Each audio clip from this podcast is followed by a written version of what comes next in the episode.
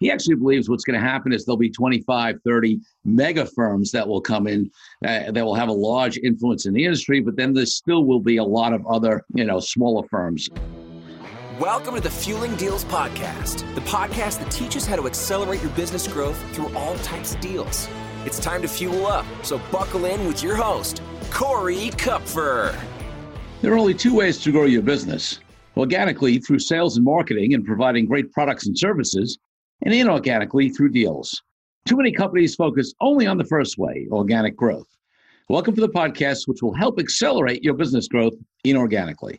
My guests are a huge variety of deal makers and experts on all types of deals who have personal experience that can help you grow, get clear, learn best practices, and avoid mistakes. We discuss everything from large, complex mergers and acquisitions to smaller deals that you can do even without significant capital. This is a special episode today that I'm, I've recorded uh, a little while back at the the DeVoe M&A and Succession Summit. Uh, this was an event at the Harvard Club, uh, w- which was uh, run by DeVoe and Company, uh, a, an investment banking firm in the uh, and consulting firm in the registered investment advisor industry. Many of you may remember that Dave DeVoe was the first guest I had on my podcast. So he was episode one. And uh, I um, was invited and attended uh, his summit, which was a, a, day and a half of amazing content with uh, all types of uh, real, you know, luminaries uh, on stage in the RIA industry. For those, so for those of you, especially in the industry, um, on this particular podcast, uh, you want to hear what uh, what I've recorded here. Now, we weren't able to record directly at the event at the Harvard Club because there's no recording allowed. But I would come back in the uh, I came back in the evenings and and recorded these two sessions. So there'll be two separate um, uh, short podcasts uh, here, solo casts that we're releasing as special episodes uh, to give you the lay of the land from the M&A Summit. Now, I'm just going to hit on some highlights, and it is certainly not a substitute because there was a day and a half of phenomenal content and and listening to um, you know, uh, what will be uh, under an hour of my uh, of my podcast here. I cannot give you uh, all of the flavor and information that was at the summit. So I encourage you to uh, attend the DeVoe M&A and Succession Summit uh, next year, which is likely going to be on the West Coast in San Francisco. and you know, of course, what it also can't do is by listening to the podcast is to have met all of the amazing people. I got to see some of my uh, phenomenal clients there uh, like Phil Fiore from Procyon Partners and uh, uh, you know Mark uh, Delato from uh, uh, Messi uh, Quick Simon and a bunch of others, and and also to see you know amazing industry partners from several of the custodians and Ed Swenson from Dynasty was there, who's a great industry partner, you know, and others. So you know you're never going to beat being at something like this if you're in the industry. So I want to hit on the first day highlights in this in this episode, and then I'll uh, we'll have another episode where I'm going to hit on the second day uh, highlights that I recorded, uh, and just you know give some conclusions of my own. Uh, so here we go. On the first day, uh, Dave started out. Dave DeVoe started out with an overview, you know, of M and A and the landscape, and and again, I'm only picking out a couple of things from each here, um, but you know, he talked about the fact that there's a um, a trend towards fewer deals uh, for succession and more for growth instead. Now, it's been interesting because Dave and I have actually talked together, and many others have talked about the changing demographics in the industry, and and you know that would lead you to believe that there's going to be more and more succession deals, and I think over time there will be. But that has been an interesting development with uh, the capital coming into the space and with the maturation of the space. That there are more and more deals, a higher percentage of deals that are being done these days for growth than they are for succession. Even though, of course, there are you know deals being done still for succession. Uh, Dave also his you know big prediction uh, at the beginning of the summit was that although uh, there, he doesn't believe there'll be significant consolidation, like taking the ten thousand or so fee only firms, you know, down to eight or five and, and two, you know, k uh, the thousand firms, like some people believes. He actually believes what's going to happen is there'll be 25, 30 mega firms that will come in uh, that will have a large influence in the industry, but then there still will be a lot of other, you know, smaller firms um, that will happen. And you've seen that kind of consolidation in some other industries. He also believes that uh, that the, those firms, especially the bigger firms, will use technology at a more sophisticated level, including a trend towards using technology on the marketing side. Uh, so that'll be something uh, interesting to take a look at. After Dave was Bryce Skaff, CFA and co-head of Global Client Group at uh, Dimensional Funds Advisors, so at DFA. Uh, Bryce was super, not only super entertaining, a strong presenter, but DFA does some amazing analyses of all of the firms on that platform, and and you know ver- uh, and how they grow and what the different percentages uh, are, and uh, and things like that. And uh, I, I, can't even come close to uh, recreating all the statistics uh, he gave, but I want to hit on a couple. You know, one is um, one big point that Bryce made is he he sh- and showed by statistics is that firms that um, basically firms need to have a higher level of organic growth to be able to have a higher level of inorganic growth. What does that mean? That means the firms that had more organic growth, just more, you know, bringing more clients, more assets, etc., were also the ones that had a higher rate of uh, of growth via M and A. Um, and that may not be surprising in concept, but the you know was interesting because there was a difference of about 19% in AUM growth between uh, the smaller firms and the biggest firms. So meaning that um, you know it's uh, in the 12 range for the smaller firms, 31% growth in AUM uh, at the bigger firms.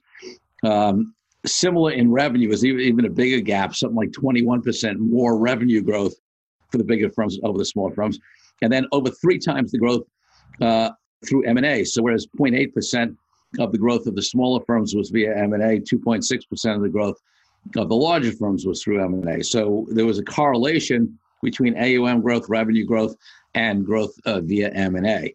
Uh, so that those were some of the things that stuck out for me uh, out of the many uh, things that Bryce gave in his presentation. Uh, Bryce was followed by Vic Esclamato, who's the uh, manage, A managing director at DeVoe and Company. And Vic was talking about valuation, and he talked about the three main drivers of valuation growth, cash flow, and risk. Uh, DeVoe Company has a 40 factor uh, test that they uh, uh, take into account in the risk factors in their valuation methodology and, and, and spreadsheet. Um, he confirmed something you've heard DeVoe say on my first podcast and forever uh, that um, the best valuation methodology is discounted cash flow. They believe not any kind of multiple, whether it's of revenue, certainly, or even of EBITDA or EBOC, but uh, discounted cash flow. Um, despite that, uh, in DeVoe's methodology, they use discounted cash flow and, uh, to count towards 85% of the valuation. They do give uh, revenue growth um, 3%, so a multiple of revenue, but a 3% weighting, and a multiple of cash flow, a 12% rating. So those two items make up 15%, but 85% of their valuation uh, methodology is discounted cash flow. Um, they also talked about, you know, uh, some of the dangers of just using multiples. Um, and without getting into details on that, you know, the bottom line is that there are all these 40 factors they talk about, whether it's age, uh, you know, of, uh, of average age of clients or concentration risk or, um, uh, you know, other issues in terms of, you know, operational and compliance risks, et cetera, growth rates, um, you know, all have uh, factors that aren't accounted for in any kind of multiple. Uh, you know, so that's why multiples can be dangerous. Uh, he also talked about the fact that um, although after they do evaluation, you can then back into an implied multiple, right? So they apply that test, they go through all the factors, you get a valuation number. You can, of course, then back into what would be the EBITDA multiple, for example, on that. Um, and then firms could use that going forward and apply it, um, you know, over the next, you know, year or two years uh, without getting new valuations, there's a risk because you really got to watch out for changes in circumstances that you might not account for. Um, so there's a point at which you you know you'll want to get that refreshed. And uh, and finally, he did talk about the need to account for and adjust for situational factors. For example, if you just made a big investment in technology, it, it may you know reduce your um, uh, your cash flow, your profit temporarily, but it may set the stage for something in the future. Also, maybe you made a recent hire and spent a bunch of money, but you haven't gotten the benefit of that yet.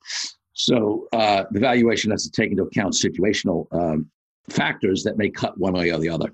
Uh, following that presentation was a uh, very interesting panel from a number of the uh, financing sources, or some of the financing sources in the industry. And as somebody who's been in the industry for a long time and remembers, I mean, you could you only have to go back about I don't know, you know, less than seven years ago, and there was almost nothing available in the market in terms of you know people uh, and firms lending directly or providing uh, you know a financing source directly in the RA uh, market.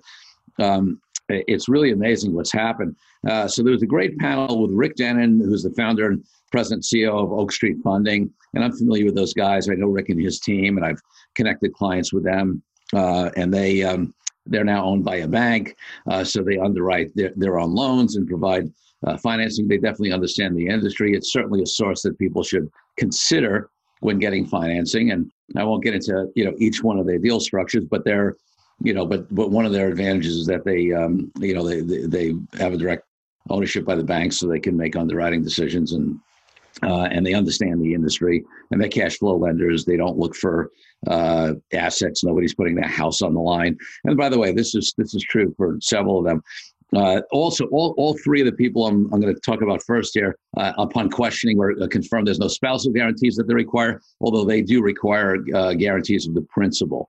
The next person was um, was uh, Mike McGinley, general manager at Live Oak Bank. Now, while I don't know Mike personally, I do know Live Oak Bank. I know some, some of the other people uh, out there and have definitely uh, had clients do, do, do deals with Live Oak. Um, they are mainly an SBA lender. They do some conventional lending, but the far majority of loans that they're doing are SBA loans, and there are advantages and disadvantages to that. Uh, but they have they have that flavor on it, and you know that's a possibility for people in the industry. Uh, then um, the third person was Dustin uh, Mangone or Mangone, I think it's Mangone. Um, uh, M A N G O N E is the managing partner at PPC Loan. Now, I, I got to be honest with you, I, I, didn't really know them. And not only did I see him on stage, but I actually sat down uh, to get to know Dustin a little bit because I always want to know all the options for my clients in the industry. And uh, turns out, you know, they interestingly made their first loans. I think he said it was in 2007 or 2008, right before the financial crisis. They jumped into this industry and then sort of pulled back for a while while the financial crisis was going on, and then re-entered the market in 2013, about the same time that um, that Live Oak came in. Um, and uh, they are conventional lenders, however. Um, so they, they're not SBA lenders; they're they are conventional lenders, similar, similarly cash flow lenders, etc. Um, and you know that was a good um, additional option for me to get familiar with for when my clients are looking for financing. Um, the fourth person on the panel I mentioned earlier was, was Ed Swenson from Dynasty, who's a great, you know, uh, Dynasty's a great partner of ours. And some people may be a little confused as to why Dynasty would be on a lending panel. And while they are not um, direct competitors in the way that they're just, you know, uh, providing loans to anybody, uh, any of the firms out there like the other three, Dynasty does provide financing for firms on its platform, and they do it in a number of ways. But the the main one that was discussed, uh, which I'm familiar with because I've had clients who, who've, who've done it with them, uh, is uh, what's called an RPN, revenue participation note, and it's a it's a structure in which uh, Dynasty uh, takes a so no equity. They still Dynasty is a service provider platform. They don't take equity, but they do take a percentage of revenue of the firm in exchange for the loan. So there's no interest rate per se. It's a, it's a revenue participation note. They get a, a, percentage of revenue ongoingly uh, in exchange for the money being lent, and then there is a predetermined uh, buyout. That so if anybody ever wants out of the deal, they can pay back the money with a return that is you know set in, in advance which you know frankly is a higher return than you know than an interest rate but also um, you know this is more like you're almost selling off a portion of your cash flow in exchange for the money which you don't necessarily have to pay back at any given time as long as you stay on the uh, dynasty platform but there is an out for people uh, where they can get out. So that you know, so it's interesting to have his perspective on there. Dynasty does those mainly for the people on their platform because they are the firms on their platform because they want to provide the other suite of services that they provide to help those firms be successful and grow. Um, but they're willing to dis- to talk to firms who are not on that platform to talk about maybe a certain, you know, they're, they're, somewhat, you know, there's some flexibility on the package of services that they uh, package in with the RPN loan if somebody's interested in. So it's something, you know, to, to, to look at. Um, the entire panel talked about a evolution in the marketplace where uh, there are more funding options, as we as we discussed. Uh, there's a reduced need for owner um, financing and internal succession. So one of the challenges uh, for a long time uh, in the industry was uh, when uh, the junior people wanted to buy on an internal succession when somebody was retiring, and there weren't a lot of financing options out there. Um, the you know there would be a need for the owner take back financing, and the owner would look at the economics on that often and say, "Well, if I'm holding the owner, I'm essentially the bank. I'm getting my money paid over time. Well, why should I bother to sell to the internal people. I can continue to get my cash flow out by owning the, uh, the place and not, you know, keep controlling, not sell out, just pull back and do less. Um, so that's always been a challenge in internal succession because the junior people often don't have the cash up front, and if they can't finance it, then there used to be a need, more of a need for owner financing. But these sources are now making that less and less, um, you know, of an issue because there's more and more options to finance various things: internal succession, external deals, and you know various uh, other things as well. But internal succession is one of them. Uh, they all agree that there's a 40 to 50 to 1 buyer to seller ratio, meaning that obviously there are a lot more people saying at least that they want to buy than are willing that are saying they want to sell. Although, um, you know, it's interesting in uh, some of the statistics I heard, I think it was some of the DFA, but I've heard this otherwise too. In reality, there are a lot more people who would be open to selling under the right circumstances and a lot few qualified buyers than they say. But but at least when you speak to people, you know, uh, on surveys, it's shown at 40 to 50 to 1. And then there was a nice discussion about how somebody becomes a qualified buyer. You know, basically as lenders, what they look like at as a qualified buyer. And we talked on some of the other podcasts, you know, about those factors.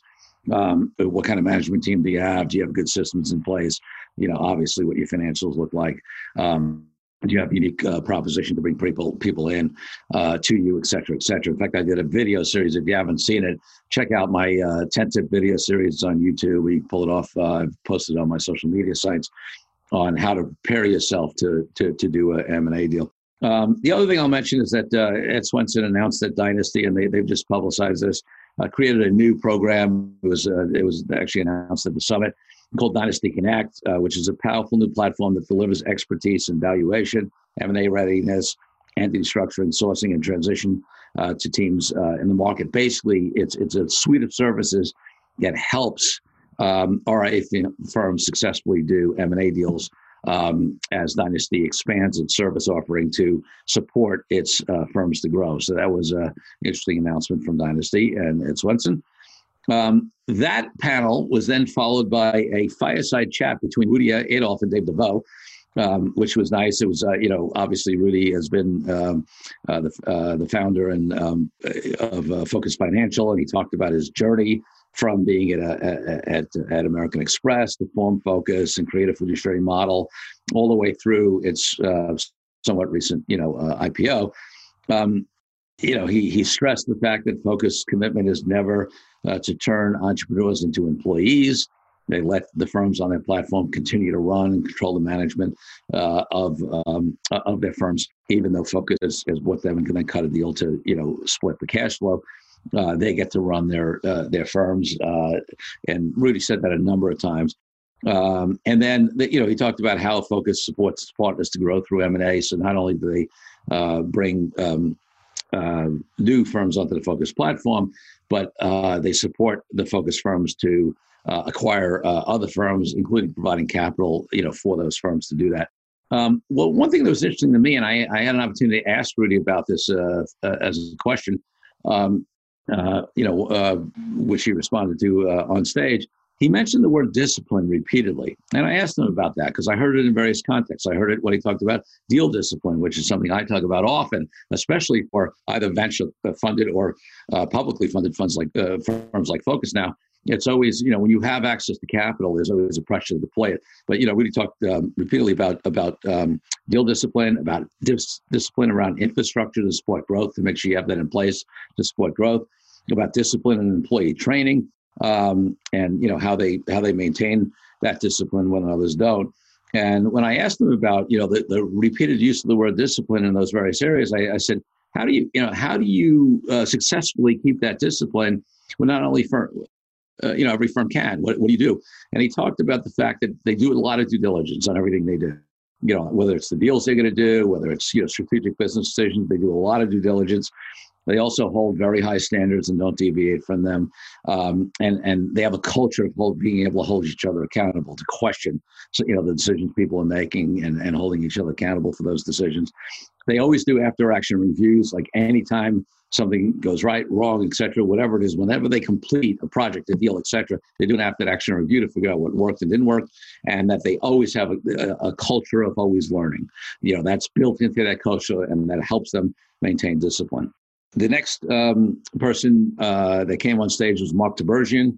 uh, CEO of Advisor Solutions, uh, BNY Mellon Pershing, one of the custodians. I, have heard Mark speak many, many times, and I just super enjoy always listening uh, to Mark. Uh, a few of his many points were uh, growth is one of the biggest causes of bankruptcy. So firms need to prepare to scale. Um, the main reason uh, that firms aren't as profitable as they grow is the cost of people. Uh, you know, and in large part because there's a labor shortage in this area industry, and it's hard to get really good people. And he and many others talked about the necessity of training up and having you know good people come into the industry. He talked about the benefits of growth, uh, you know, having a bigger brand, having more income, uh, being able to afford that higher personnel compensation to grab you know the, the, the key people. This is a key one. Providing a lot of firms grow because they have to provide their younger people career choices or else they're going to lose them. And I won't mention the firm, but there's actually two firms I I, I, I, I spent some time with at the summit who you know that was their biggest motivator for growth and we talked about some ways they could do that because they had you know uh, um, junior and middle people who they needed to provide uh, a path of advancement you know to and the principals weren't ready to retire yet so they wanted to take over the firm so without growth you know how are the how are these uh, people going to be able to move up so that was cru- crucial and of course you know growth helps create greater value meaning the multiples are higher uh, if you exit bigger firms um, now, there's some risks of growth that uh, that Mark went through. Uh, people dysfunction, process dysfunction. Uh, so some of those things go wrong when you combine, you know, firms. He talked about errors. He said, you know, as a custodian, they see that firms growing quickly, they have more errors, trade errors, that kind of stuff, whatever. So you got to be careful about that. He also talked about liquidity and and and safety, meaning that there's some balance sheet risk uh, when you're expending, you know, money uh, for growth, and and and sometimes this is where you know goes back to his earlier comment about uh, you know, growth can be a big cause of bankruptcy. And then he talked about cultural infection. Um, you know, you could ruin the culture when you have uh, when you have some, you know uh, acquisitions, combinations going on, etc. Um, he also talked about the current drivers of uh, of growth, market lift. Of course, the market you know has gone up the last decade. M and A, private capital coming into the business. Um, you know, uh, referrals, um, meaning like having a, the bigger firms are getting a um, systems for referrals. Uh, they have disciplined sales processes and uh, more effective marketing. Um, he did stress, however, that growth for the sake of growth is evil, and I believe that.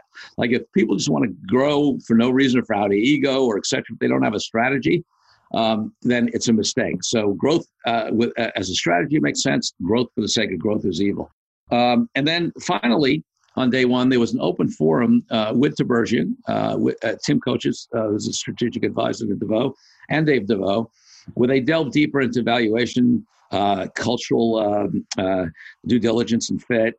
Tibergien, in that one, pointed out that he doesn't like the term cultural fit because one of the mistakes he says that people make um, is when they use cultural fit is that they look only for people like them consciously or subconsciously, right? They come from the same schools, they look like them, same background, etc. And that's not good for a firm. So what he would like, uh, the the term he likes is in addition to culture. So he says you should be looking for additions to your culture as opposed to cultural fit.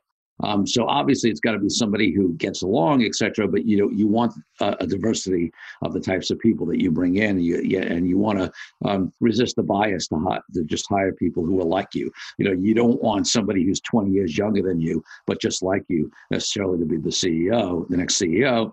Um, 20 years younger is good, but not necessarily uh, just like you. Um, so you know, that was the, the final session that day. Um, there was a, uh, a fun, you know, drinks and dinner that evening. There had been a cocktail hour the night before. Um, and there was just some great, you know, uh, just people connecting. A lot of phenomenal people uh, there, super successful RIA firms, and then you know um, firms of really all sizes. Uh, I made some great connections. Got to see some clients. Got to see some of my friends from various of the other custodians and other providers in the space. So I definitely recommend it. Um, I will close this episode now, and then uh, uh, we'll run the other one uh, shortly after this, which uh, we'll talk about day two uh, of the conference and and you know talk about some other conclusions. So with that, I'd like to thank you, Fueling Deals listeners, for tuning in. Remember, there's only one difference between companies that grow inorganically and those that don't, and it's unrelated to size, amount of capital, or any other factor, other than that the owners and executives of companies that do deals make a decision to do deals and then they take action. It's time to refuel. So until next week, Corey Kupfer signing out. Thank you again for tuning in. Be sure to leave Fueling Deals a rating and review on iTunes and Google. Check out all our episodes at fuelingdeals.com to find out more resources to accelerate your business growth.